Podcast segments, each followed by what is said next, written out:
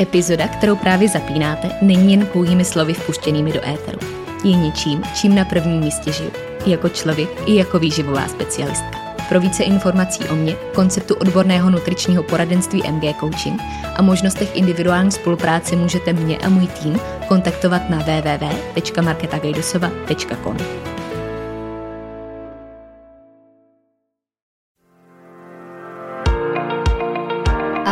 moje jméno je Markéta a vy právě posloucháte podcast, za kterým stojí jedno velké proč. Sdílet, inspirovat a ukazovat cestu. V dnešní epizodě si popovídáme s Adel Prokupkovou, výživářkou, blízkou kolegyní a osobou stojící po mém boku jak v pracovním, tak osobním životě.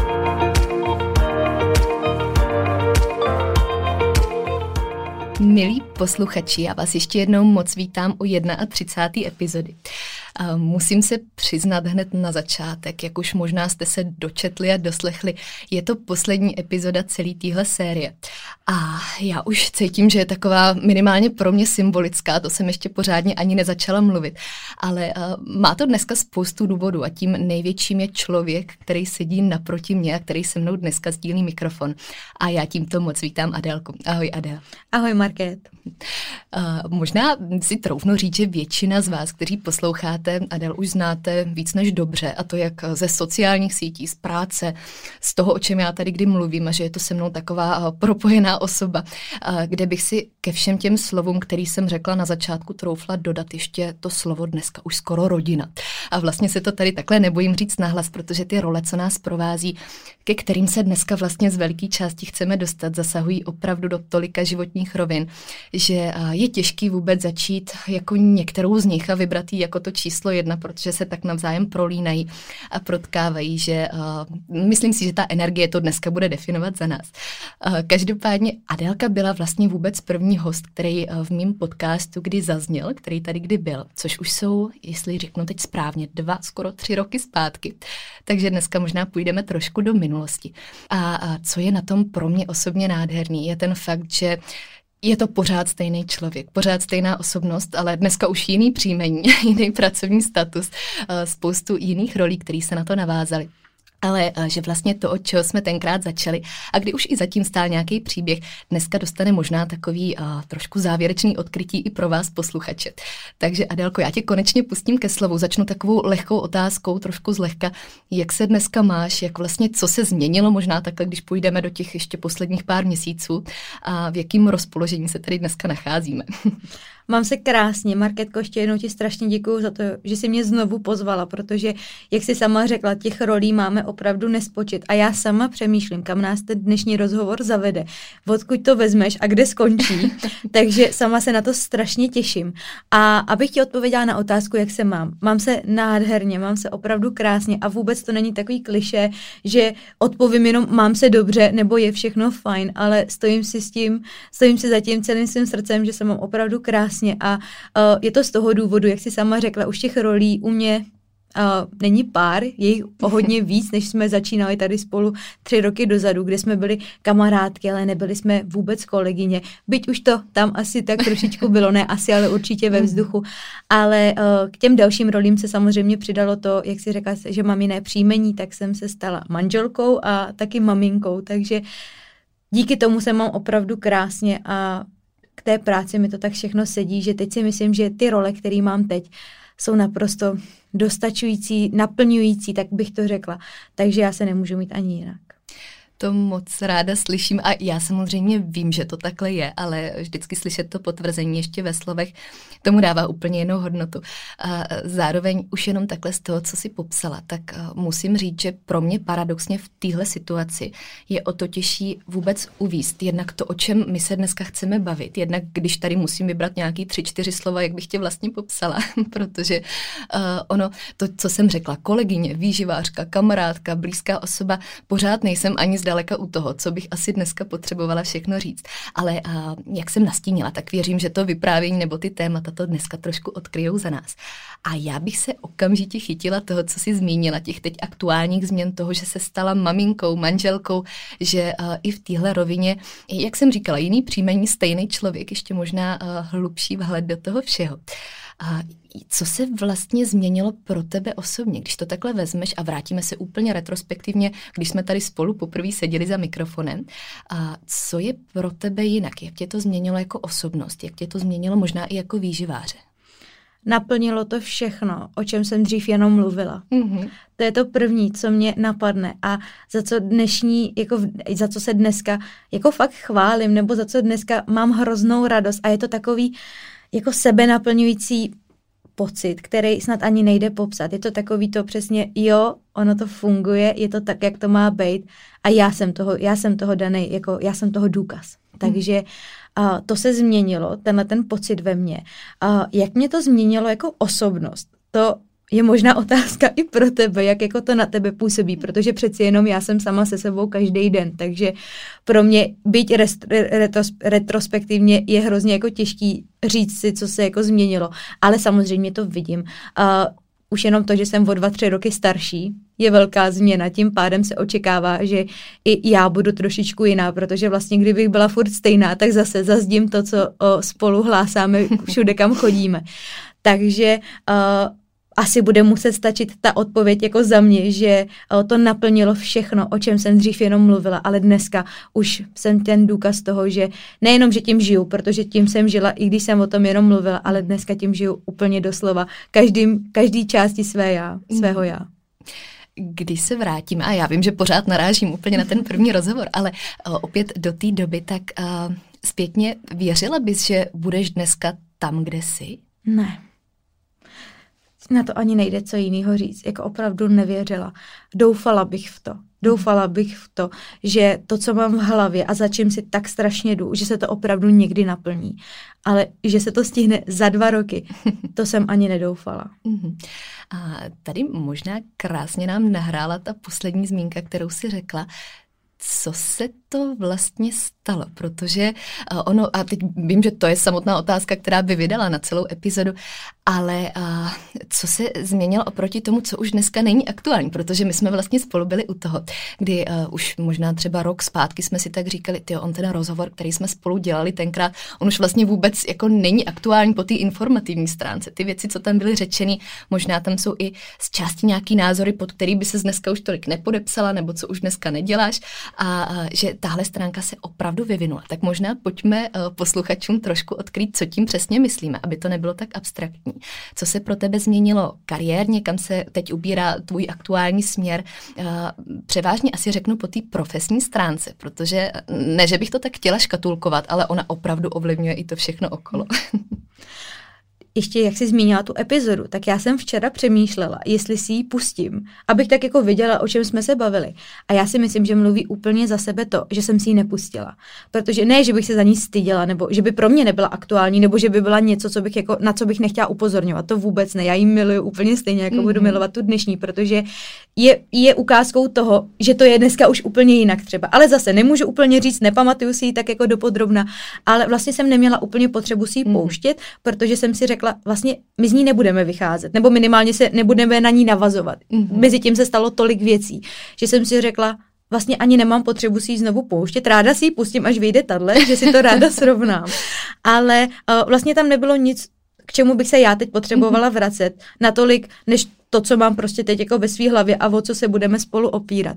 Uh, takže co se změnilo po té profesní stránce, abych ti odpověděla na otázku, tak je to vlastně úplně celý směr protože předtím jsem to byla já, Adela ještě nejedla výživář, který uh, si strašně něco přeje, který který mu by se to strašně líbilo tak, jak to dělá Market Gajdošová, ale uh, vlastně nevidí úplně tu cestu, ještě si není úplně jistý, ještě si není úplně jistá tím směrem, není si hmm. úplně jistá tím, jestli k tomu bude i cvičení, nebo to bude jenom výživa. Jestli ta výživa uh, je vůbec ten směr, což jsem vlastně vždycky věděla, že je to vždycky ten směr.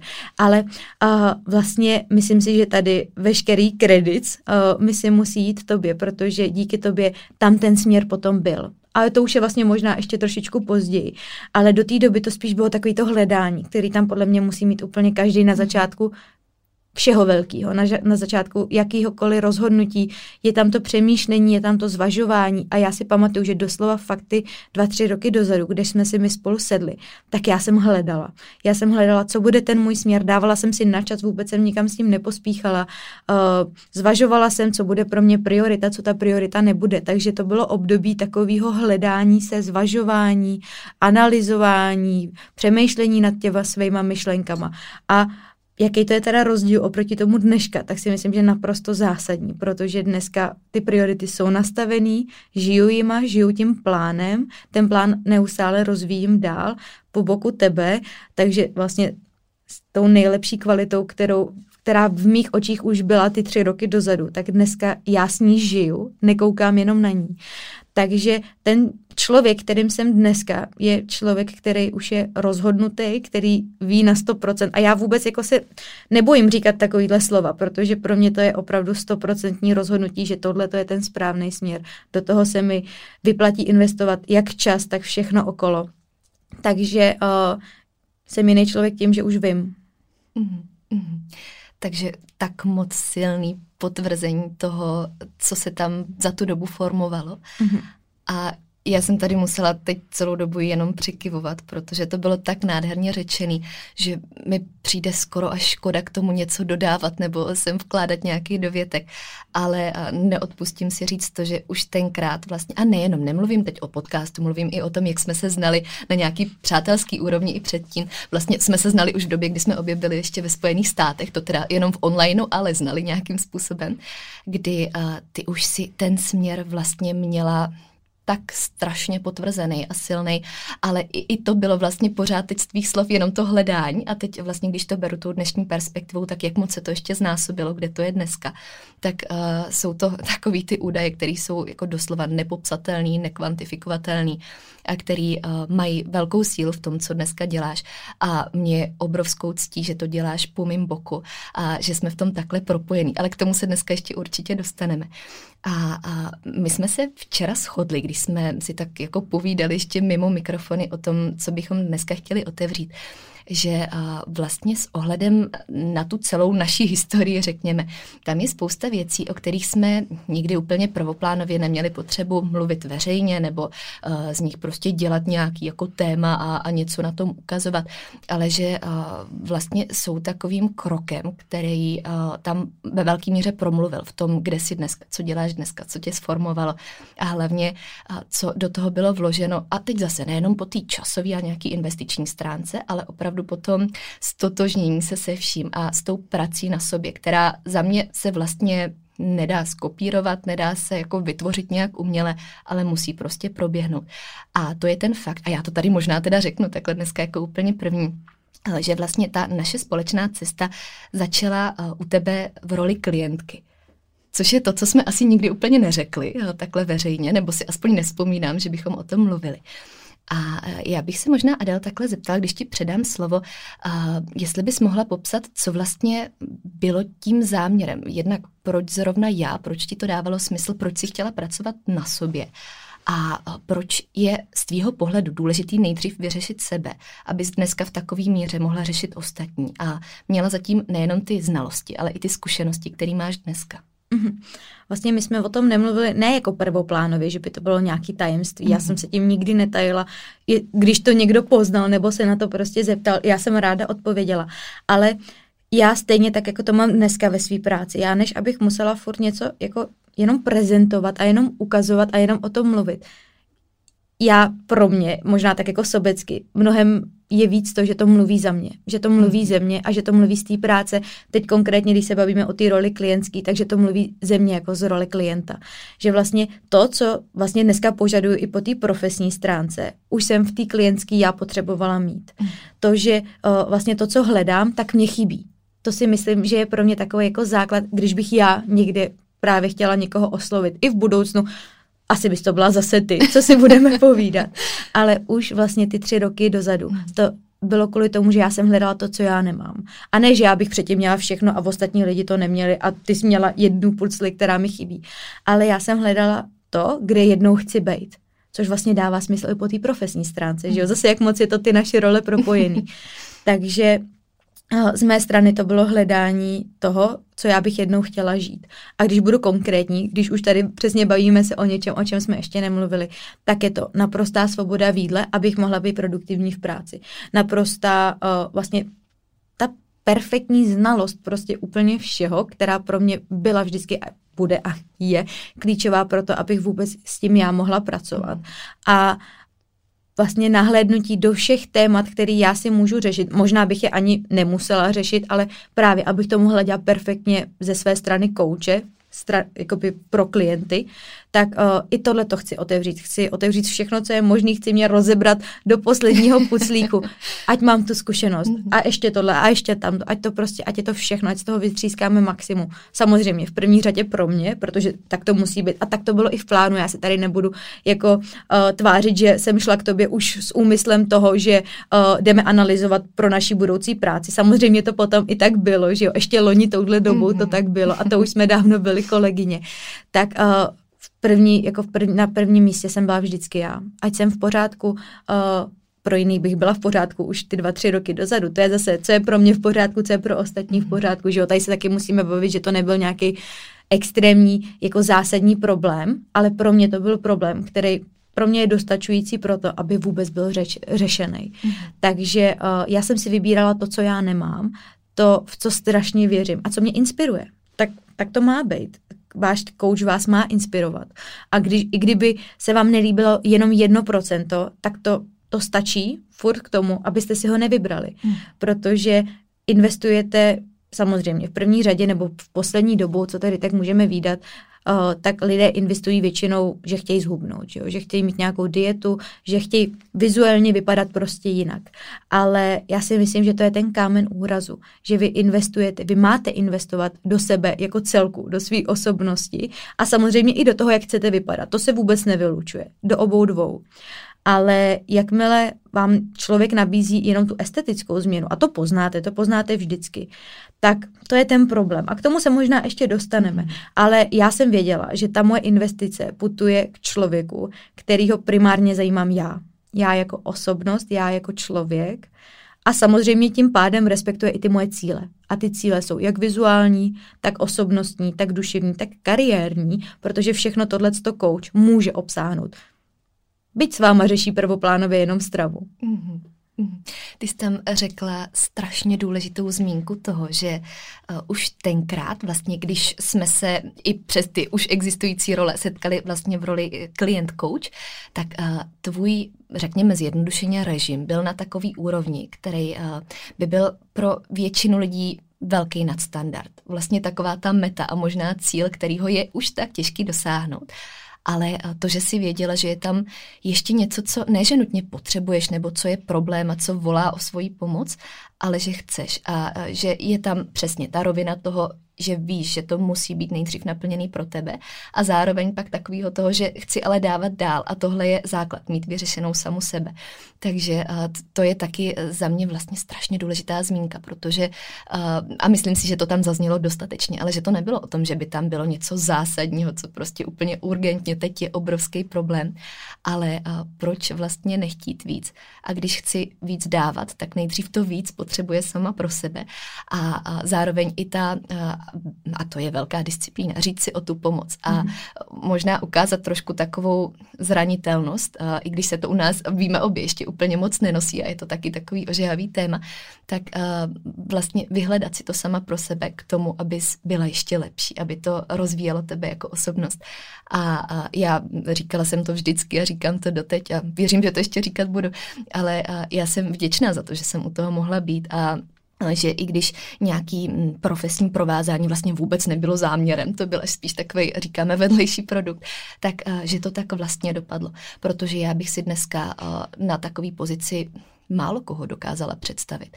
A to je věc, která, a k tomu se taky ještě dostaneme, která nebyla samozřejmostí, která byla náročná, trvala dlouhou dobu a kdy i já, to si řekněme upřímně, nejsem úplně jednoduchý člověk jako šéf, takže uh, tam k tomu ještě pak určitě taky padne pár zmínek. Ale uh, já ještě takhle, když se vrátím úplně na ten začátek, tak možná můžeme prozradit, co konkrétně byly ty cíle naší spolupráce. Určitě ono vlastně to bude potom krásně vycházet z toho, co jsem řekla na začátku. Mm. Proč jsou ty role, proč jsem je vůbec zmínila. To, že jsem maminkou a manželkou, pro mě tak strašně důležitý. A proč jsem mi schválně řekla takhle na začátek. Protože věřím, že ne každá žena, ne každou ženu by to jako prvoplánově napadlo. ale já jsem to řekla schválně, protože chci se o to podělit. A opravdu tohle to je asi první podcast, vlastně první možná rozhovor, i kdy my se, no my se o tom bavíme furt, ale myslím takhle jako veřejně, mhm. kdy vůbec se o tom budeme bavit. Uh, náš primární cíl bylo to vlastně mě co nejvíc optimalizovat menstruační cyklus. Uh, vrátit mi, ne vrátit, ale vlastně tak jako oživit pravidelnost toho mýho ženství, tými menstruace, uh, abych zase těžila právě z ní samotný, z té menstruace, jak po té profesní stránce, ale hlavně, abych v budoucnu mohla být maminkou. Mm. A to si myslím, že byl takový ten největší cíl. A samozřejmě byly i vedlejší cíle. Bylo, byly vedlejší cíle cítit se lépe v posilovně, jako mít vyšší energii nebo uh, kvalitně spát. To jsou jako všechno, to nebylo jako jenom jedna věc, ale od toho se odvíjelo strašně moc dalších. To, co dneska řeším já s klienty, jsem jednou, jsem jednou já sama řešila. A proto to vlastně beru jako svoji tajnou zbraň prostě o, během komunikace s klienty, mm-hmm. že já nejenom, že už se dneska dokážu o, na 100% věnovat té profes, profesionální stránce, alá jsem váš coach, ale já se dokážu vcítit i do té situace, byla jsem i klient, byla jsem na vašem místě a tím pádem já chápu, že to není jednoduchý a že ne vždycky je na to tolik energie, kolik já jako coach vyžaduju. A je to v pořádku, já to respektuju a vždycky to dokážu pochopit a dokážu se vcítit do té situace klienta. Takže uh, to zase jenom trošičku mimo, ale uh, cíl byl i estetika. I jsem chtěla vypadat lépe a to se vůbec nevylušuje, mm-hmm. jenom musíte oslovit správného člověka. Já takhle, jak jsi to popisovala, tak eh, já jsem ještě vložím takovou teď úplně jako zmínka zpátky do minulosti zase, co jsem si vybavila, ale já si přesně pamatuju. Já vím, co řekneš. já to vím. Trošku máme možná teď slzy v očích, to, uh, kdybyste viděli video, tak potřeba doprovod. Ale uh, pamatuju si zprávu, kdy mi Adélka už samozřejmě po době nějaký komunikace, co jsme měli věci rozřešené v procesu, co jsme pracovali na tom, co vlastně bylo řečeno už od dne číslo jedna, kdy uh, si mi poslala tu hlasovku, kde si říkala, že vlastně uh, to, že se chceš stát nejenom manželkou, protože já tvýho vládě už jsem znala v tu dobu a vlastně všechno to tam tak probíhalo, ale uh, že se chceš stát tou maminkou a že je to prostě věc, kterou mi teď říkáš jako prvnímu člověku a že je to vlastně jako ta tak moc důležitá zmínka, která tady musí zaznít, že to musím vědět. A já si pamatuju, že jako když jsem si to poslechla, tak to je taková ta hlasovka, co si pak pustíte ještě 20krát a pořád to není dostatečný. Pořád ji mám uloženou, teď kdybych se k ní potřebovala dostat, tak ji najdu do jedné vteřiny. A, a to je třeba pro mě taková jako silná vzpomínka zpátky, kdy dneska prostě na to všechno koukáme, jak to žije, jak to mhm. funguje, mm. jak se to stalo realitou, kdy uh, potom všem ti jdu za svědkyni na svatbě a budu kmotra tvýho syna a tohle všechno, co opět to je to, co když říkáme, že mezi sebou máme tisíce rolí, tak tohle tím vlastně myslíme. Hmm. A já vím, že to navenek zní možná jako taková naše klišoidní fráze, ale pojďme říct, jako že jsme teda dobrý kolegyně nebo dobrý kamarádky, ale přitom je tam tak moc víc, že já prostě těžko hledám slova, jak bych tohle vůbec dostatečně popsala.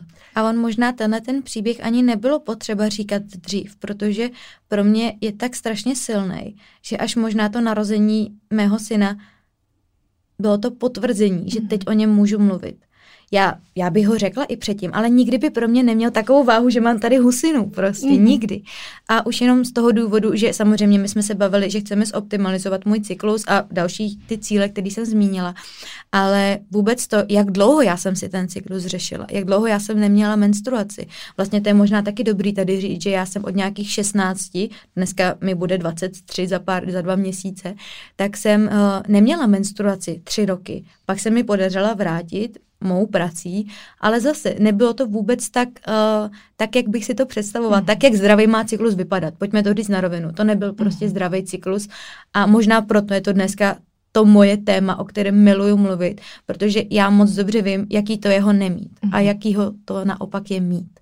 Takže uh, zatím byly roky, roky práce, roky slz, roky toho, že ty si, sam, ty si řekla hrozně hezkou větu, že dneska tím žiju, dneska je to ta moje realita.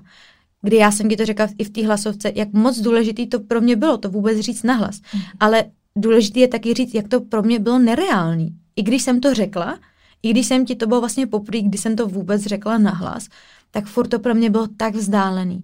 A kdybych ti řekla, že za dva roky, od, že to bylo někdy dva roky mm-hmm. tou, no, jo, určitě, touhle určitě. dobou, tak uh, bych ti řekla, jo, to je možný, ale v budoucnu to nepůjde, s tím bude problém. Ještě loni touhle dobou jsem to mýmu muži říkala, to bude problém. A to už jsem dávno cyklus měla zpátky a mm-hmm. chodil jako hodinky, takže uh, tak, jak jsme sami chtěli a avizovali na začátku, že ho dostaneme tam, kde vlastně loni mm-hmm. už byl touhle dobou, tak uh, i v té době jsem říkala, jak je to nereálný, protože je to pro mě tak citlivý téma, který uh, se řešilo tolik let a i dneska je to pro mě citlivý téma. Kdykoliv se podívám na toho svého syna, tak si říkám, jak je to možný, že jsi můj, jak je to možný, že jsi tady. Mm-hmm. A pak to je přesně ten pocit, který jsem říkala na začátku. Pak já se tak jako pochválím a řeknu si, stálo to za to, bylo to strašně těžký. Vůbec jsem to neměla zadarmo. A fakt říkám, že to bylo těžký. Nebylo to pro mě, náro... nebylo to pro mě jednoduchý období. A dneska on je tady taková ta moje výhra. Ale i ta profesní výhra, to, že uh, jsem to dokázala všechno skloubit, že to, jak dneska mluvím na seminářích o ženství, tak že já tím opravdu dokážu žít, že dokážu spojit výkon, že dokážu spojit moje ženství a prolnout to do toho, že jsem dneska to osobou, kterou jsem a že můžu být tvoje kolegyně a máma svého syna a manželka svého muže. Hmm. Mám já vůbec ještě popisovat, uh, proč se tohle všechno děje, proč je to zrovna Adel. Já myslím, že to naprosto dokonale popsala za mě. A, a zase, když jdeme zpátky vlastně v tomhle tom procesu, v té cestě, tak a, potom ty vrstvy, které na sebe začaly navazovat a začaly se tam sčítat. To, že nejdřív jsme měli za sebou, řekněme, možná nějakou půlroční spolupráci čistě v téhle rovině. Mm-hmm. A pak samozřejmě já tím, že už jsme se i znali, věděla jsem, co děláš, věděla jsem, jak to děláš, jak jsi to dělala předtím, to povědomí tam bylo, tak uh, asi tak nějak obě jsme na začátku uh, cítili a viděli ten potenciál, který může směřovat ještě jinou rovinou. A v určitém bodě tam pak nastal ten zlom, kdy uh, vlastně jsme si říkali, super, pojďme jednak pro tebe pořád dál těžit to maximum, toho naplnění, toho výsledku, toho všeho, kde jsem pořád stála v té stejné roli, ale zároveň pojďme tě to všechno naučit, tak abys tohle úplně stejný a co tohle, možná ještě víc, dokázala dělat i ty pro ostatní lidi s takovou jistotou, kterou to děláš dneska, s takovýma znalostma, kterýma to děláš dneska. A, a kdy vlastně jsme si řekli, proč to takhle nepropojit. A kdy jsme před sebou v tu chvíli měli ještě další roční proces, mm-hmm. roční stáž, což taky je věc, když řekneme, jo, Adelka absolvovala stáž, tak tím úplně nemyslíme, jako že to byla týdenní záležitost, ale myslíme tím doslova roční proces, který nebyl jednoduchý, ale k tomu určitě ty řekneš mnohem víc. Jak to tam vlastně eh, bylo z tvý strany? Vzpomeneš si na to, kdy jsme si tohle potvrdili, nebo jak jsme se k tomu dostali? Protože já to mám tak všechno vlastně propojený, jak mi to eh, se cvakává dohromady, že asi úplně nedokážu sama jmenovat jako bod, kdy jsme si řekli, pojďme směřovat i eh, k tomu profesnímu propojení. Já si to pamatuju, protože to pro mě bylo tak zlomový. Asi možná nebudu úplně přesná a možná to mám taky zkreslený, mm-hmm. třeba mě opraví, že ty si to pamatuješ jinak. Ale začalo to nejdřív úplně takovou jednoduchou otázkou, Market, můžeš mi poskytnout nějakou literaturu? Potřebuju zase čerpat něco nového. Ty jsi mi ji poskytla, já byla nadšená. A zase byla další otázka. Uh, Market, mohla bys jako mi poradit s tímhle, nebo můžeme se o tomhle pobavit? A můžu že tvůj názor, jak to děláš ty, mohla bych si u tebe já zaplatit stáž. To, bylo, to byla ta otázka, na kterou jsem přemýšlela snad týden v kuse. Protože když vidíte marketku pracovat v praxi, to je podle mě, to je, když byste šli do divadla prostě na, na balet. Já nevím, jak to, jak, to je tak ladná věc. To je něco, co prostě chcete umět, jakmile jste výživář. To je prostě něco, co chcete umět. A pro mě to bylo, tak buď se zeptám a dostanu ne, a nebo se nezeptám a budu nad tím furt přemýšlet. Takže jsem se zeptala a zase mám husinu a Marketka řekla ano, ale bylo by super, kdyby jsme to nějak propojili. To bylo ještě v té hlasovce. Mm-hmm. A tím jsme to nechali být. Já jsem na nic netlačila, prostě jsme si řekli tohle a pak jsme si vyloženě dali schůzku v Karlíně, že jdeme na snídaní a že se o tom pobavíme. A pamatuju si, tam vlastně Markétka viděla poprvé mýho muže. A tam jsme si sedli a začali jsme se o tom bavit. Ale upřímně, co bylo vlastně náplní toho rozhovoru, to už si vůbec nespomínám. Pamatuju si, že jsme se prostě bavili o tom, jak by to bylo možné, co to bude vlastně co to bude znamenat jako pro mě, co mě to bude stát. A teď nemluvím o financích jenom, ale nemluvím, ne, nemluvím o financích, ale mluvím o čase. Mluvím o čase a o tom zapálení, co to jakoby a o tom, jestli si vůbec na to jako troufám, že marketka fakt jako byla ke mně upřímná, co to jako by znamená a jak to celý bude probíhat. Že uh, jsme si vlastně řekli, jak to má být, co by to mohlo být a co z toho chceme, aby vlastně vzniklo. A potom to takhle jako pokračovalo. Možná, možná mě doplníš, hmm. možná mě opravíš, že si něco pamatuješ jinak. Vůbec ne, mě se spíš teď tak jako utřídila uh, ta posloupnost času, protože taky samozřejmě na tuhle schůzku a asi si troufnu říct úplně na všechny naše se prostě nedá zapomenout. Ale možná, když to takhle ještě trošku doplním uh, ze své strany, tak uh, ono i, i v mý hlavě jako to ano, který jsem na to řekla, tam bylo už mnohem dřív. To nebylo jenom to, že bych slyšela otázku a pak nad tím musela jako dlouze přemýšlet. Já jsem to možná řekla ne. tak jako jednoduše, ale samozřejmě ty, ty, to, ty ten kontext doplníš. Ale uh, že už vlastně od úplných začátku, a já si přesně vzpomínám, samozřejmě už v tu dobu tam třeba taky z mé strany, když se bavíme čistě technicky, byly nějaký čekací doby a teď prostě tyhle technikálie. A, a pamatuju si, když jsem uh, vlastně kolegyní naší asistence, když jsem říkala, asi vystavovala fakturu, nebo už nevím, co to bylo, říká, jo, tak to je Adel a Adel má velký potenciál. Adel prostě to je jako neumím to asi ještě říct, ale z toho není jenom jako klientská rovina. A teď si na to vždycky tak živě vzpomínám a už jsem ti to taky říkala, myslím, mhm. že jsem to psala i do dopisu, co jsem ti dávala před svatbou. Mhm. A, a vlastně, kdy za mě to jsou takové ty věci, co se prostě mají stát, kdy to je, nevím, jestli správný čas, správný místo, správný lidi, ale kdy tak nějak ta naše milovaná intuice asi promluví sama za sebe. A kdy potažmo samozřejmě i ten tvůj drive do toho a to, co jsi chtěla a to, že jsi chtěla víc, nejenom nějaký standard nebo nadstandard, ale ještě nad ten nadstandard jít dál, tak a, to jsou strašně vzácné věci a to vlastně čím jsi prošla sama, co dneska zase se opakuju, ale už a, je vlastně prolnutý v té tvý další roli z toho profesního hlediska, z téhle roviny, tak a, kdy to tam prostě všechno bylo. A, a to, že jsme zmínili ty požadavky a to, co to vlastně všechno obnášelo, taky to je věc, na kterou dneska, když vlastně já se na to tak koukám neutrálně, co všechno si musela zvládnout a co jsem po tobě chtěla a prostě tisíce věcí přečíst, udělat, doplnit, eh, ptát se, odpovídat, tak to bylo sakra těžký. Nevím, jaký na to máš názor ty takhle zpětně po tom, co už vlastně to máš, uzav- i když to nechci říct uzavřený, ono samozřejmě pořád to je neustále a celoživotně probíhající proces. Ale kdy vlastně, uh, řekněme, že tuhle fázi máme očkrtnutou, jak to vlastně zpětně hodnotíš? Ty Marketko, vůbec ne, jak ty vlastně. Já jsem to všechno brala jako tu největší energii, mm. kterou mi ty můžeš dát jako pro mě jakákoliv literatura, kterou si mi dala přečíst, uh, jakýkoliv kurz si mi dala, ať absolvuju, jakýkoliv myšlenky si mi předala, ať ti na ně odpovím, jakýkoliv otázky si mi dala, ať si na ně, ať si na ně zamyslím, mi nepřišly jako něco, co by mi mělo brát. Mm-hmm. Naopak, já jsem přesně jak říkáš, jak i ty si v tom viděla potenciál už mnohem dřív, tak já jsem viděla potenciál v tomhle, co to pro mě bude znamenat do budoucna. A to bylo něco, co mě nabíjelo a nabíjí mě to do dneška. Já si myslím, že tím, že jsem vlastně prošla nějakou stáží, to může vypadat, že OK, tohle to bylo, co mi Market předala, tím to končí a teď dělám ten balíček, který mi ona předala. Ale vůbec mm-hmm. ne. Mhm. Já úplně stejnou energii, kterou jsem cítila od prvního dne, kdy mi stáž začala, cítím i dneska. Podle mě i stonásobně víc, protože mm-hmm. za prvý už tím žiju, už to pracuju. A za druhý, čím víc vím, tím víc chci vědět víc. jo, Jak se jo. říká, čím víc, víc, čím víc, víc víš, tím víc nevíš. Mm-hmm. Že jo?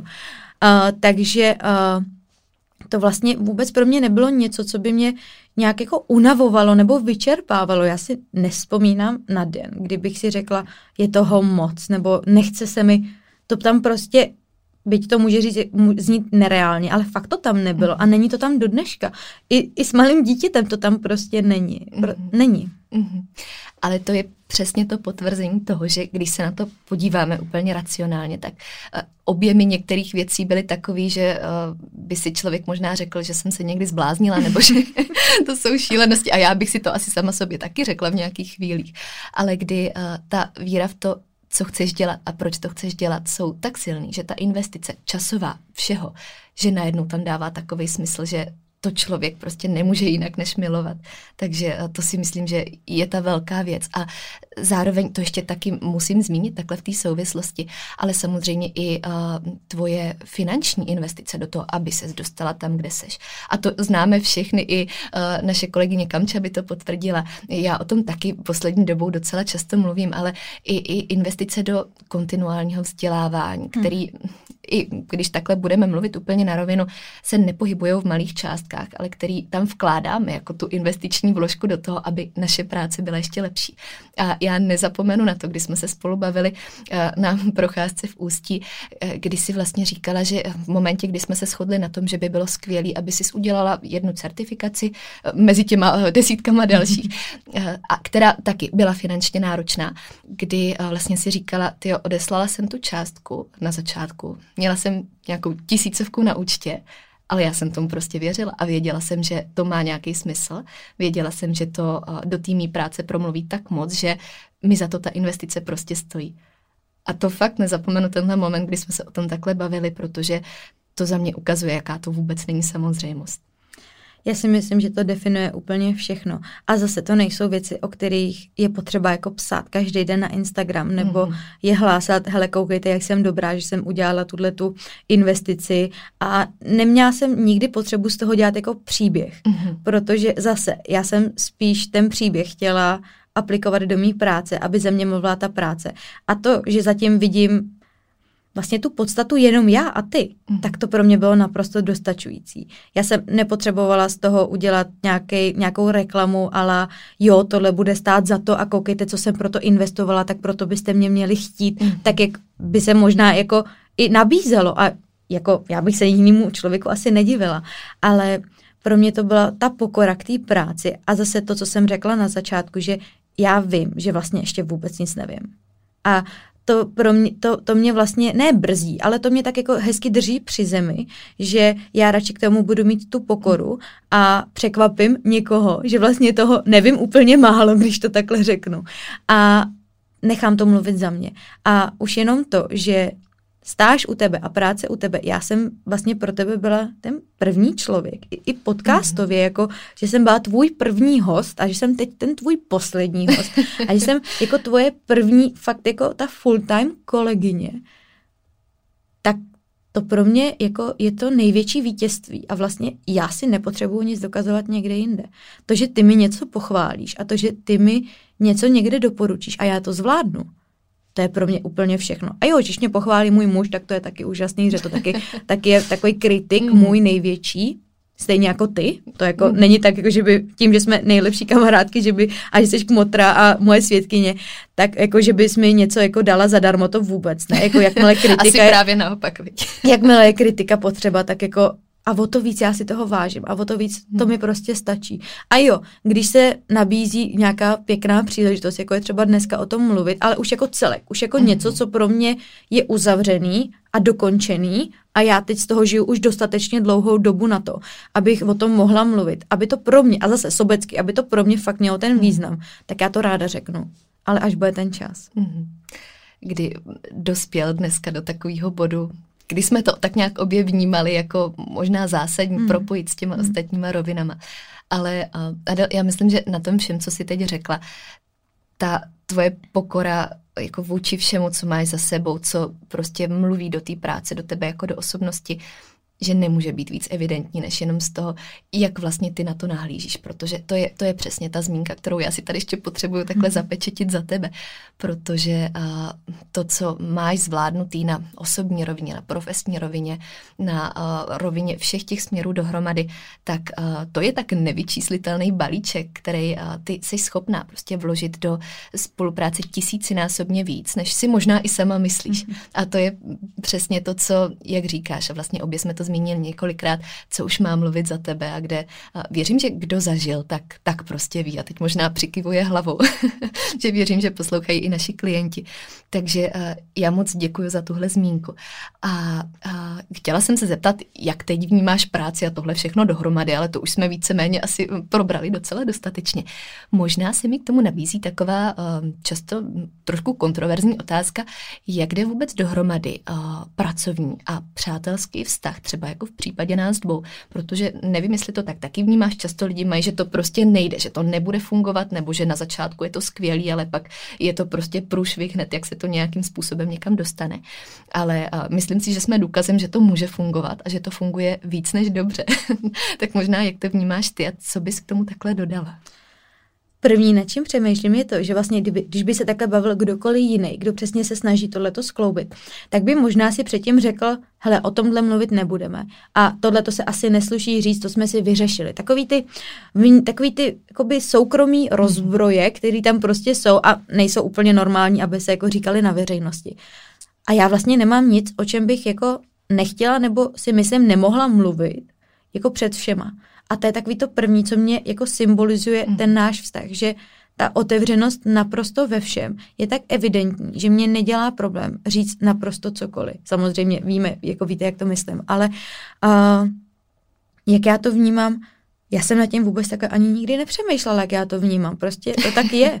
A funguje to z toho důvodu, že jsme k sobě absolutně upřímní, že obě máme podle mě dost jasně danou tu cestu, kterou jako chceme společně jít.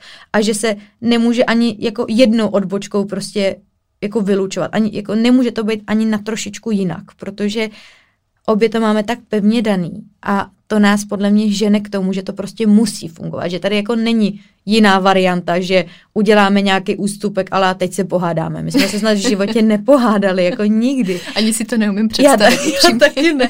Ale jako můžeme mít na něco jiný názor a, a to je taky úplně v pohodě. A máme na spoustu věcí jiný mm-hmm. názory asi ne tak úplně po profesní stránce, ale po té osobní stránce, která by se potom měla jako prolnout že jo, do té profesní, jakmile by tam byl, byla nějaká neschoda.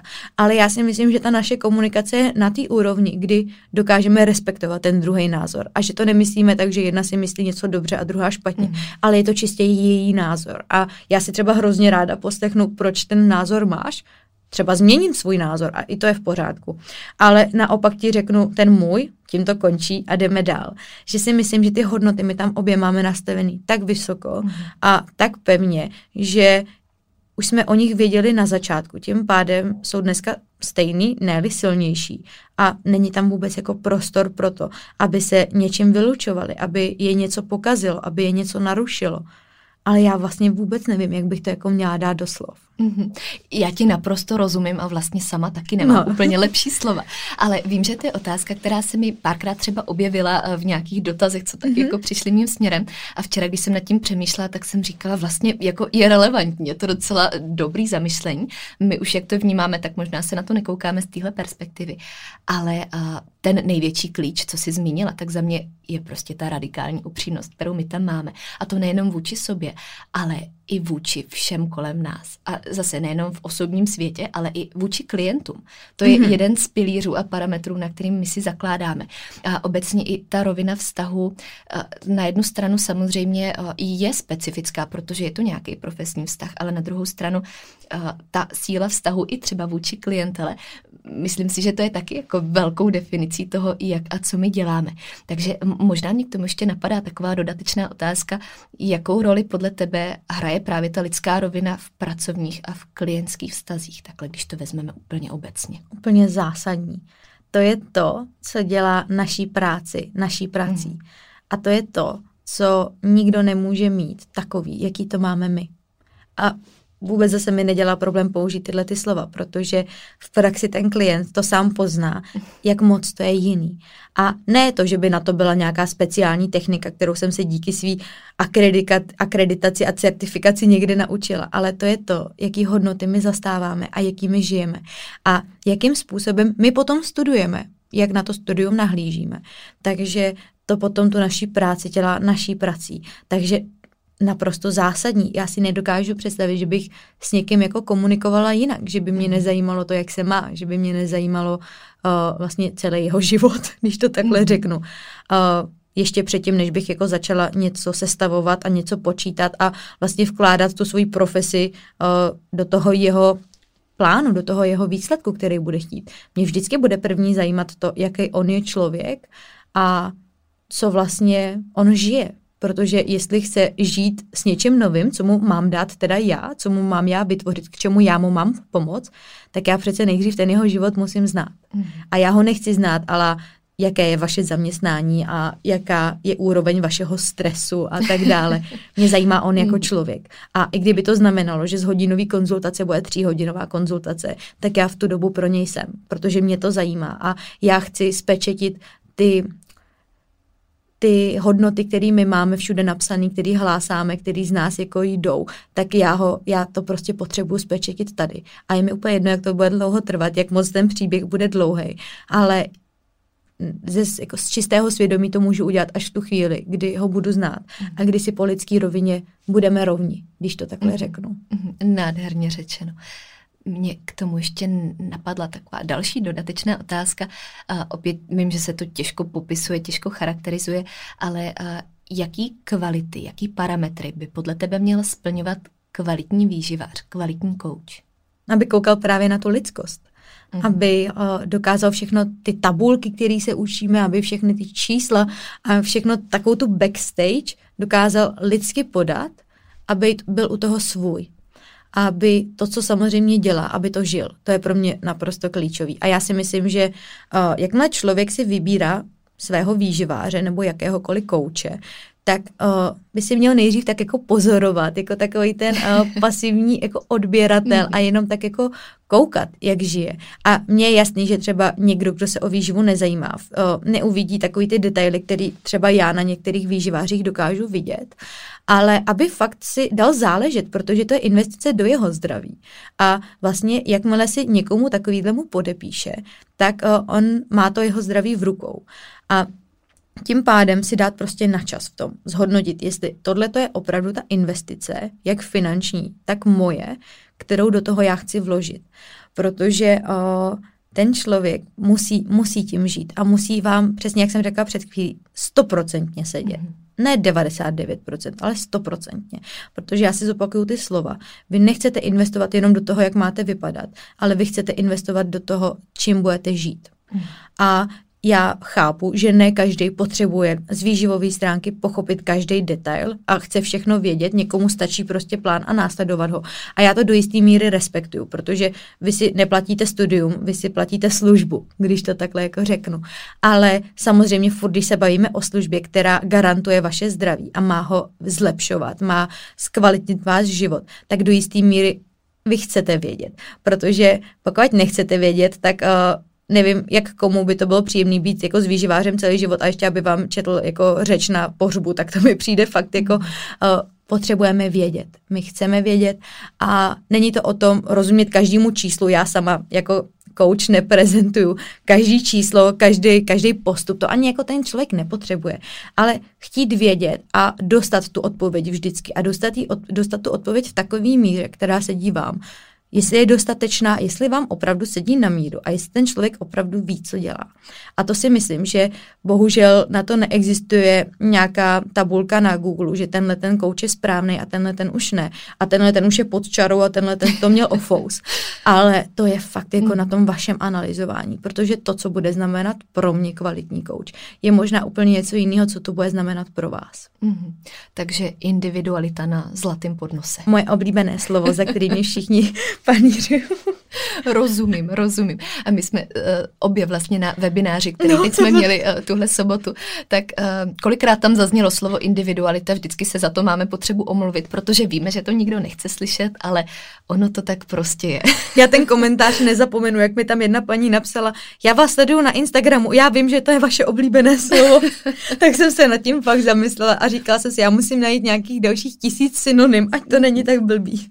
Takže přijímáme synonyma. Kdybyste chtěli poslat naším směrem, tak uh, jsou inboxy otevřený. ano, ano. Ale budeme tím nahrazovat stejný význam, takže to se dostáváme tam, kde jsme byli. Každopádně určitě si tam vystihla uh, porozumění tomu směru a krásně jsem řekla, že to není o tom teď se stát jako sami všichni výživářem a, a sami si absolvovat prostě pětiletý studium toho, co to obnáší, ale a rozumět tomu směru, být s tím stotožněná a vědět, proč to děláme, jak to děláme. Ne nutně technicky, ale jaký je tam záměr a být stotožněná s tou filozofií toho člověka, který mi to říká. Protože ten člověk, pokud tím sám nežije, vlastně jak jsme obě taky zmínili, tak to přece nemůže fungovat, přece to nemůže být správně a přece ani já nemůžu věřit tomu, co dělá nebo co říká mě, abych dělala. A já si říkám, že já často na Instagramu vidím, že uh, se ty koučové snaží jako nebýt stoprocentní, mm. nebo ukázat jako já jsem taky člověk, ale s ním tamhle čokoládu, když milku, když to takhle řeknu. A já na jednu stranu chápu ten úmysl, ale na druhou stranu si říkám, já jsem tady přece ten člověk, který reprezentuje to zdraví. Já jsem tady ten člověk, který dává 100%, protože 100% i učí, 100% i předává. A já naprosto respektuju, že můj klient si z toho vezme 80. Že, vystav, že sestavíme prostě to, co jemu sedí v jeho 100%, a není to 80, mhm. ale je to 100%. Ale já se chci vždycky prezentovat jako to chodící zdraví, když to takhle řeknu. A já tím chci žít, protože to je moje profese, já jsem si to vybrala. Stejně jako doktor si vybral, že bude doktor, tak asi chce být zdravý a chodí všude na preventivní prohlídky, když to řeknu takhle jako úplně jednoduše. Tak já jsem ten člověk, pro kterýho si lidé chodí za to, že chtějí žít líp, že se chtějí cítit líp mhm. a že chtějí být zdravější. Tím pádem je to je to, jak to říct, můj úděl, je to, je to, moje, uh, je to moje podstata, já nevím, jak to jinak říct. Uh, možná poslání. Možná poslání Určitě. se mi k tomu líbí, jako líbí říct úplně nejvíc, já jsem hledala to správné slovo aby těch 100% prostě u mě viděli. A nejenom, že to viděli, ale abych já tím opravdu žila. A zase, člověk si může říct, tak ukazuje jenom to, aby to vypadalo, že to je 100%. Ale jakmile tu práci děláte s tou poctivostí, kterou děláte a hlavně jakmile hlásáte ty hodnoty, že za ní hmm. jsou, tak on by hodně rychle každý klient poznal, že to není 100%. Takže zase pro mě to naprosto stačí, že já sama se sebou vím, že já těch 100% dělám a že já jsem přesně to, co nabízím. Mm-hmm. A to je takový ten vlastní respekt sám k sobě, k té své práci, protože ono se to pozná. A je mi jedno, jestli to člověk pozná za týden nebo za sedm měsíců. Každý to pozná časem. Tím se vlastně krásně vracíme už jenom k tomu začátku, kdy jsme mluvili o důležitosti toho mít to nejdřív vyřešený sama. Ano. Protože pokud by tam nebyl tenhle krok, tak vlastně se o tomhle nemůžeme ani bavit. Ani to, že to děláš srdcem. Mm. To, by, to by ti přece to svědomí nedovolilo. No, tak. Nebo minimálně bys to nevydržela jako moc dlouho. No, přesně tak, tak. přesně tak. A zase, jak bychom se potom tady mohli bavit o tom, že uh, budu pod MG do konce svého života. Mm. To, to nejde, že jo. Mm, určitě, určitě.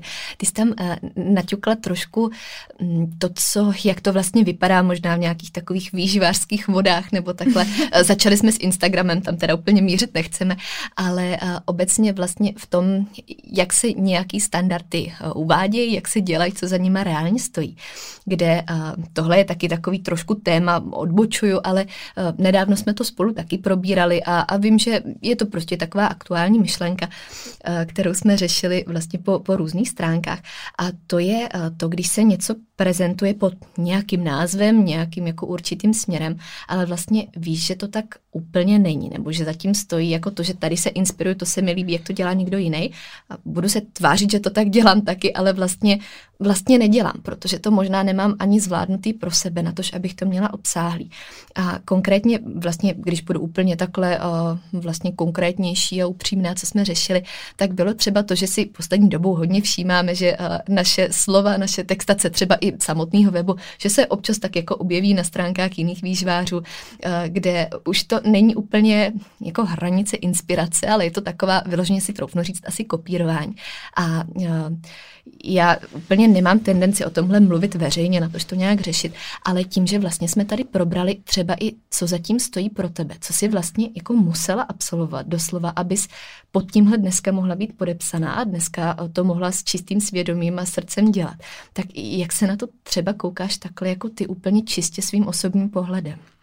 Já si v hlavě říkám, nebo říkala jsem si, že to úplně bolí toho mýho vnitřního sobce, ale úplně jako to nechci takhle říct, protože to vůbec jako to, že já jsem si někde něco vystudovala, to, že já jsem do toho investovala tolik času a financí a svý životní energie a říkám teda to, že tím žiju, tak to pro mě vůbec jako přece není sobectví, to je to, že to prostě chci dělat stoprocentně mm. a tak, jak se to dělat má. Tak uh, vlastně mě to úplně duševně štve. Já, já vlastně, to je vlastně- krásně řečeno. Víš, já ani nevím, jako jak bych to jinak řekla. Na tohle já vůbec jako nehledám nějaký filozofický myšlenky, ale zaobalím to do něčeho. Mě to prostě strašně štve. Protože byla jsem na tom začátku, vím prostě, kolik to z tebe stálo energie, znalostí, vůbec vymyšlení něčeho unikátního. A když se bavím o slově unikátní, tak mě už to dneska taky bolí jako říct to slovo, protože mně přijde, že se používá unikátní slovo úplně všude. Ale tohle to, já vím, že tohle je unikát, to, co jsme prostě my vytvořili. A strašně mě to štve. Já vůbec na to nemám co jiného říct a říkám si, že karma funguje. Já možná na tohle ty budeš mít mnohem lepší slova, protože tím žiješ mnohem díl učíš i mě trošičku regulovat emoce, protože jako já se, já se tím netajím, ale mě to mm-hmm. fakt jako hrozně mrzí. Mě to fakt jako mrzí, protože já neřeknu, kdyby to ten, ty lidé, jsem chtěla říct ten člověk, ale kdyby to ty lidé opravdu dělali tak, jak prezentujou, tak mě to vlastně ani tolik třeba nemrzí a říkám si, dobrý, tak aspoň je víc kvalitních služeb, víc, víc spokojenějších lidí, což je vždycky naše priorita, mm-hmm. že jo. Ale ono to tak není. A to mě prostě mrzí. Mm-hmm. To mě možná mrzí ještě víc, než to, že někdo kopíruje naše textace a naše, naše názvy. Mm-hmm. Ono, vím, že přesně, jak jsem zmínila, je to takový téma, o kterým vlastně vůbec mluvit veřejně, takový, hmm. že hledáš těžko zase uchopení a krásně jsi to definovala, že tam je taková ta jako lidská stránka toho, kdy se tak jako pozastavíme asi nad tím, jako co a proč to tam jako dělá, nebo co to má za záměr a jak a za to účel. vůbec může dělat, jak když to... to není jeho, když zatím tak. nejsou ty myšlenky, které tam jsou napsané. To jsou ty otázky, který, na které jako vždycky, když mi pošleš tu zase danou situaci, ten daný příklad, tak já si vždycky říkám, a jak je to vůbec možný? Hmm. Vlastně, jak ten člověk pracuje, když neví? Já přesně, taky tam jako pro mě asi nejzásadnější ta myšlenka, to, že nějaké věci vlastně jako třeba právnickým pohledem jsou doslova vlastně trestný, protiprávní, to je jedna věc a přesto asi se jako dokážeme přenést, protože věci se dějou a to prostě jako člověk nespasil svět. Ale to, že jsou spíš smutný z té roviny, že když uh, vlastně už jenom to, že nedokážu ani popsat to, co dělám svýma slovama, tak jak potom teda vypadá to, co dělám. Hmm. To je za mě asi jako to zamyšlení. A jak kde... to vůbec dělám? A jak vím, to dělám? vím vůbec, co já dělám? To hmm. jsou přesně ty otázky, které já si tam potom dávám.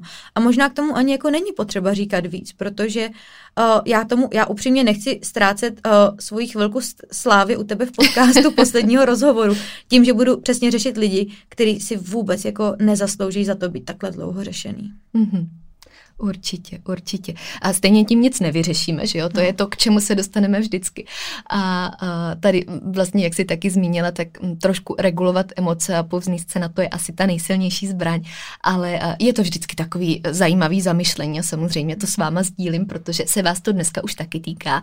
A, a když to řekneme zase technicky, tak standardy, které jsou zaštítěny dneska i mezinárodně chráněnou ochranou známkou, tak a, vy s Kamčou, s kolegyní jste jako jediný osob osoby, který jim rozumějí plně, který je nesou, který za nima mají to know-how a vědí, co a jak funguje, vědí, co zatím bylo práce. Takže když to vnímám, tak opravdu v tom hledisku, že se vás to týká, tak si dokážu asi představit ty emoce úplně stejně, jako je zatím mám já, ale máš pravdu, že samozřejmě tady se nedostaneme k žádnému kloudnému závěru. Hmm. Takže takhle to byla jenom taková tematická odbočka. Ale abych se dostala ještě k výživě, respektive k tomu tématu, co jsme jsme spolu načali a co je dneska eh, ne nadarmo tvoje největší srdcovka. Tak možná obecně to označíme jako hormonální rovnováha ženství, souvislost toho s výživou, s tím celkovým životním stylem. A tady zásadní otázka, samozřejmě taková úplně uh, jako povrchní, ale jakou to teda má souvislost s tou výživou, kdybychom na to koukli úplně zvenku? Opět zásadní. Nečekala jsem to. Protože vlastně ženství a hormonální rovnováha je to hlavní, za co by si žena vždycky měla bojovat. To je to, co jí vlastně dělá ženou, to, co jí dělá plodnou. A nejenom po stránce nějakého rozmnožování a rodění dětí, ale plodnou. v rámci svých nápadů, svého výkonu, své profese, svého žití, uh, zažívání se, nebo ne zažívání, zžívání se uh, celkově se společností. Jestli něco žena chce, tak je to, aby byla plodná. Už jenom po, samozřejmě po stránce jejího zdraví, ale i po stránce jejího žití. Takže to je taková odpověď v kostce za tebe, která zahrnuje určitě všechno, co, co tam mělo zaznít. Já jsem vlastně úplně zapomněla tu původní otázku, ale bylo to ta hormonální rovnováha. Takže jestli si nemyslíš, že bych tomu měla ještě něco dodávat a ty se mě měla doptat, tak takhle to je za mě všechno. ono samo o sobě je to totiž uh, dotazem, který ne že na další epizodu, ale na celou sérii podcastu, takže uh, tam za mě rozhodně zaznělo to nejdůležitější. A já jsem se uh, tak jako taktně chtěla dostat k tomu, proč vlastně, což už zaznělo z předchozích odpovědí, ale proč vlastně je to dneska tématem, o kterým nechám tak často třeba mluvit i tebe. A to můžu teď říct v kontextu třeba i probíhajících webinářů, kdy kdy vyloženě ty máš na starost sekci ženství, cykličnost, stravování během fází menstruačního cyklu, kde tam z tebe doslova jako stříká ta energie pro to, jak moc tím žiješ, jak moc tomu rozumíš. Uh, takže tam jsem se chtěla doptat, proč je to tvoje oblíbený téma, ale opět, myslím, že to bylo víc než řečeno mezi řádky. Já si myslím, že ještě k tomu určitě mám co říct, když jsem si zapamatovala tu otázku. A je to z toho důvodu, že já už tím žiju. Mm-hmm. Že přesně, jak jsem řekla před chvílí, že já už jsem ten výsledný produkt, který si musel projít naprosto vším, co já na tom webináři učím. Jednoduše s kratkou řečeno. Já jsem byla ten člověk, který sedí za našima webinářema a pouští si je. Já jsem byla ten, ten klient toho webináře, když to takhle řeknu. Potřebovala jsem vědět, co je se mnou špatně, proč je to špatně. Já jsem se nezačala zajímat o ženství, protože jsem se nudila, protože se mi chtělo, protože bych chtěla být lepší ženou. Mně v té době bylo, když jsem se o to začala zajímat, ne když už jsem ten problém měla 19, 18. To jako nebyl věk, kdybych jako chtěla se zaobírat jenom fázema, fázema cyklu a neměla nic lepšího na práci, když to takhle řeknu. Což o to. Je to nádherný, když je žena uvědomila a začne se o to zajímat co nejdřív, mm-hmm. ideálně i se svojí maminkou třeba. Ale já jsem nebyla člověk, který by byl nadšený do toho. Já jsem potřebovala vyže- vyřešit problém. A dřív nebyly webináře MG a nebyla tam Adela Prokupková, která by mi to mohla říct. Ale byla jsem tam jenom já. Mm-hmm. Takže uh, já jsem si musela tou celou cestou projít. Musela jsem si projít nejenom tím dobrým postupem, který já dneska na tom webináři učím, a ne tím ideálním scénářem, dle kterého já popisuju zdravý cyklus. Ale já jsem si přesně musela projít i těma nežádoucíma účinkama, těma zkratkama, které nefungují. přesně to, co vlastně já říkám na webináři, je opravdu ten můj život, který tím musel projít. Ta moje životní fáze, která uh, to musela zažít, aby přesně dneska ze mě už mohla nadšením sálat ta energie. Uh, člověka, který ví, že už to má vyřešený a nemusí to řešit, protože tím, že už ví, co ví, tak se ne, nikdy nedostane do té situace, ve které byl. Mm-hmm. Takže proto to je moje téma, že to není jenom něco, co já jsem se naučila ze školy a odneš, odnesla si z literatury, kterou ty si mi poskytla, nebo si mě to naučila jakýmkoliv způsobem uh, bylo potřeba. To se všechno stalo samozřejmě, ale třešničkou na dortu, nebo možná ne třešničkou na dortu, ale úplně tím korpusem toho dortu je to, že já jsem si to musela zažít, že je tam ta osobní zkušenost. Proto to je pro mě to největší téma a asi nedokážu si představit, že někdy nějaký jiný téma přijde a předčí to, no. Mm-hmm, určitě, určitě. A zazněla tam od tebe uh, další naše milovaná fráze, za kterou děkuju, uh, vyřešit ale neřešit, mm-hmm. mít vyřešeno, protože to je ten zásadní rozdíl. A fráze, kterou já taky vím, že neustále omílám a pořád říkám dokola, ale je důležitý být si toho vědomý. To, že něco nonstop řeším, ale vlastně nejsem vůbec jako tam, kam mě to mělo dostat. A nebo že mám vyřešeno a prostě mm. vím v sobě s čistým svědomím, že uh, ano, mám to očkrtnutý. Což neznamená už se nikdy o věci nezajímat, právě naopak, ale uh, opravdu mít to pokrytý takhle sama pro sebe. A, a když jsme naťukli webinář, tak já jsem teď jako přemýšlela ve zkratce, jestli zmiňovat ještě další termíny, které nás teď třeba čekají hmm. před námi. Ačkoliv si obávám, že v době, kdy vyjde za týden tahle epizoda, tak už bude naplněná kapacita. Ale zkusím štěstí, kdyby náhodou nebyla. Samozřejmě najdete ještě možnost přihlášení na uh, jeden z posledních termínů na dlouhou dobu na webu, takže tam když tak odkážeme do popisku, pokud by někdo slyšel poprvé. Ale já se radši obratem vrátím zase uh, k já jádru toho, co si taky naťukla. A to byly nějaký zkratky a takový to hledání věcí, co možná úplně nefungují. A tím, že máme teď krátce před Vánocema, máme před sebou nový rok. Víme obě, že je to zase epizoda nebo část roku, kdy eh, tam probíhá spousta otazníků a spousta lidí to řeší. Eh, je tam spousta věcí, které se můžou dostat do té cesty. Tak eh, abychom to ukončili trošku prakticky. Zeptala bych se, co sama vnímáš, že lidi možná nejčastěji dělají jako takový ty chyby právě v tomhle období. Co je nejčastěji zabrzdí, co jim ublíží, co možná není úplně žádoucí v rámci toho přístupu. Kdybys mohla jmenovat vyloženě to, s čím se třeba setkáváš u klientů nebo takhle u veřejnosti obecně že si nevěří. Mm-hmm. Když se bavím vyloženě o svých klientech, tak vím, že už minimálně něco ví ode mě. Určitě. Takže si nevěří. A další věc, možná já nepůjdu úplně těma klasikama, protože to si myslím, že dneska už si poslechne mm-hmm. každý všude a i ode mě to už určitě slyšeli. Ale já se spíš než na štědrý den zaměřím na ten nový rok a že si dávají předsevzetí. Ono to možná zní ode mě blbě, ale já jsem nad tím přemýšlela a říkám si, že přeci nikdo nemá tak dlouhý život na to, aby čekal jako na, na to, aby si mohl dát předsevzetí a pak až to měnit. Mm-hmm. A to je podle mě fakt jako chyba, kterou každý dělá. Jako to je přece, dávat si předsevzetí je podle mě tak zažitý termín, že uh, těžko hledám jako zažitější, než to, že počkám na nový rok a dám si předsevzetí. A můžeme se bavit o předsevzetím uh, za zdravím, za hubnutím, za profesním, za tím, že někdo chce se dostat na nějakou školu, nebo že si chce najít partnera, tím pádem se změní, nebo něco udělá jinak. A já si říkám, proč na to čekat? Že to je podle mě fakt taková ta chyba těch Vánoc, která potom ovlivní i, ty, i to období to předvánoční, že přeci, když já začnu až 1. ledna, tak je to jedno. A akorát to zase buduje to odkládání, to, že, že člověk sobě není upřímný, mm. protože jakmile já už si přece někdy dám předsevzetí a dělám předtím vlastně úplný opak, tak jak moc to chci a jak moc jsem k sobě upřímnej. A zase se vracím k té upřímnosti, která je pro nás úplně zásadní po všech rovinách tak uh, to se přece už úplně vylučuje. A jak potom ten člověk vlastně si bude věřit v tom, když už to bude dělat. Když už teď ví, že to chce dělat, mm-hmm. ale vlastně to nedělá.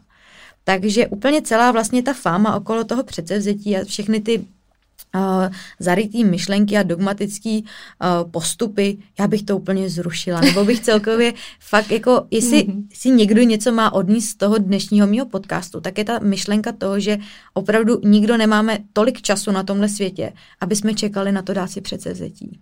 Určitě, určitě. Děkuji za uh, nádherný schrnutí. Uh, s chodou okolností se mi ještě vybavilo uh, téma našeho nadcházejícího newsletteru, kde vlastně jsme na předsevzetí tak trošku naráželi, nebo jsme k tomu odkládali za nás pár důležitých zmínek, kde vlastně, když to vezmu úplně obecně, tak i jak vyznělo z dnešního rozhovoru, my jsme obě hm, jako zastánci toho, aby člověk měl vysoký cíle a nebál se za ním mají a nebál se těch změn, nebál se toho, že před ním je něco nového, co si chce splnit ale zároveň uh, škoda říkat tomu přece vzetí a čekat na toho prvního první, protože tam si nádherně vystihla už jenom mechanismus zatím, proč to nemůže fungovat a proč takový to lpění na tom, že tohle je ten magický začátek, ve který ale teď sama moc nevěřím, takže to ještě dělat nebudu. Proč vlastně to podarí ještě dřív, než to všechno začne. A já si říkám, že ten člověk to ani nemůže chtít a myslet vážně. Hmm. Nebo může si to přát ale přát a chtít je ano. velký rozdíl. To, tam je opravdu velký rozdíl. Takže jak dlouho to bude fungovat, když odkládám něco, co si přeju, ale asi nechci. Protože hmm. když něco chci, tak já to chci teď. A ideálně to chci hned, jak skončí tenhle ten podcast. A hned to začnu dělat, hned začnu hledat, co pro to můžu udělat. Pokud si to přeju, tak na tím můžu přemýšlet. Ale proč tomu teda musím dávat datum? Hmm. Protože jakmile přece člověk něco chce, tak to chce teď. To je lidská vlastnost. Mm. A jasně, něco, některé věci mají svůj čas, ale to neznamená, že už v tom procesu za to, za tím cílem nejsem. Mm. Určitě. Já jsem uh, měla tak jako v plánu otázku na tvoje případné předsevzetí. Už víme, že uh, úplně nadefinovaný nejsou, ale uh, překlopím jí do roviny tvých uh, cílů a vizí nějakých dalších posunů. Mm. A vůbec nebudeme brát jenom rok uh, 2022, ale celkově budoucnost po všech stránkách, která se teď otvírá, která je před tebou, uh, kam, kam vlastně směřují teď ty další kroky a tvoje pozornost tak úplně ty nejbližší jsou dokončit si pro mě jednu velmi důležitou certifikaci, tak eh, na to se strašně těším, až to budu mít konečně hotový. A další věc je být tou nejlepší mámou pro svého syna, dát mu to nejlepší možné dětství a a aplikovat vlastně úplně všechno, co jsem tady řekla, i do jeho výchovy. Mm. Uh, to je můj takový životní cíl a asi není úplně definovatelný, na jak dlouho to bude potřeba, protože si myslím, že i když mu bude 30, tak já to uvidím úplně stejně. A další cíl je samozřejmě další můj profesní milník, takže mm. další studium, samozřejmě, jakmile dokončím tohle, tak bych se chtěla rozvíjet dál a už mám směr a mám mm. ho mhm. tebou potvrzený, tak na to se strašně těším. A vlastně já si myslím, že já ani to nemám definovaný. Víš, já takhle přemýšlím, že to není tak, jako že já bych se každý den nudila a nic nedělala. Ale podle mě ten můj život je takový kontinuální cíl. Nemohla bych si asi přát tady hezčí zakončení téhle věty. Nádherně řečeno, naprosto rozumím a, k tomu ještě asi na nás prozradím, že hned jakmile dokončíme tenhle rozhovor, vypneme mikrofony, tak jdeme probírat právě tohle všechno i mimo ně. Mm-hmm. Takže... Aby jsme si třeba za pár let o tom mohli zase s váma tak. tady popovídat. tak a já myslím, že i kdyby rozhovor zase za další půl rok, takže budeme zase někde úplně jinde, ale to ne ve smyslu toho, že by věci změnily svůj kurz nebo směr, ale jenom to jejich znásobení, ve který já bezmezně věřím a který tam stálo už od úplného začátku. Takže Adelko, já bych na úplný závěr, tím, že, jak jsem dneska zmínila několikrát, je to poslední rozhovor téhle série, uh, poprosila bych tě o, o tvoje zakončení, jakýkoliv, co máš na srdci, co se ti ještě hodí takhle říct, co bys tady chtěla zanechat, uh, možná i pro ten symbolický vstup do nového roku, do nové etapy, uh, co bys chtěla poslat směrem ven, aby tady ještě zaznělo jako poslední slova takhle na ukončení. Myslete na sebe, protože nikdo, nikdo není důležitější pro vás, než jste vy samotný. Můžete bezmezně milovat svoji rodinu, můžete bezmezně milovat svoji práci, uh, svoje cíle, ale bez vás to nikdy nebude naplněný tak, jak byste si přáli. A jak si myslíte, že to je naplněný, když na sebe nedáváte tolik pozornosti. Vždycky primární pozornost na sebe, abyste měli tu energii a vůbec čas, prostor, náladu jí investovat někam dál dejte sebe, na se, dejte sebe na první místo, mějte se strašně rádi, protože já neříkám, že se sebou musíte být spokojený od vlasu až po nehet na noze, ale respektujte se, respektujte to, že celý život je cesta a všichni na ní jsme. Není to tak, že někdo je dál, někdo je blíž. Každý máme tu svoji, nesrovnávejte se do nového roku, jděte s respektem, ale primárně s respektem sám k sobě. S pokorou zase k sobě a k ostatním a nečekejte na nový rok. Pokud už teď nad něčím přemýšlíte, začněte si o tom zjišťovat víc, už to dělejte teď a není to tak, že jakmile si zjistíte dostatek informací, tak teprve na té cestě jste. Ne. Jakmile už teď začnete si zjišťovat, jakmile už teď začnete analyzovat, přemýšlet, tak už jste součástí té cesty, která jednou bude definovat ten cíl, na který možná teď právě přemýšlíte. A já vám z celého srdce přeju, aby se to stalo co nejdřív, ale zároveň, aby ta cesta byla dostatečně dlouhá na to, aby vás to formovalo přesně v toho člověka, kterým si přejete být. Děkuju a nebudu k tomu ani nic dodávat, protože tohle jsou poslední slova, které si tady zaslouží svoje místo. Já už, Adelko, poděkuji jenom tobě za nádherný sdílení všech těchto myšlenek od té osobní cesty až po to, co věřím, že může promlouvat ve spoustě nejrůznějších směrů, ať už se tím kdokoliv vidí cokoliv. A děkuji, že si to tady takhle krásně sformulovala, protože věřím, že ta hodnota předá ty myšlenky dál přesně tak, jak jsme zamýšleli. Já ti, Markétku, z celého srdce děkuji, že jsi mě pozvala. Bylo to skvělý.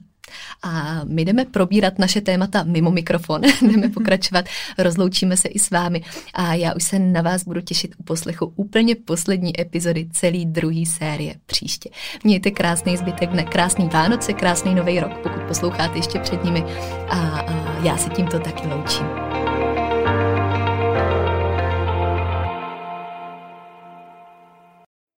Epizoda, kterou jste právě doposlouchali, v sobě skrývala klíčové myšlenky, které prokládám nejen do svého života, ale také do své práce. Ta představuje ucelený přístup, po kterém bych na začátku své cesty v roli klienta sama pátrala a který mi tenkrát ve světě výživy chyběl. Pro více informací znovu odkážu na svůj web www.marketagajdosova.com nebo na ostatní sociální sítě, které najdete v popisku podcastu.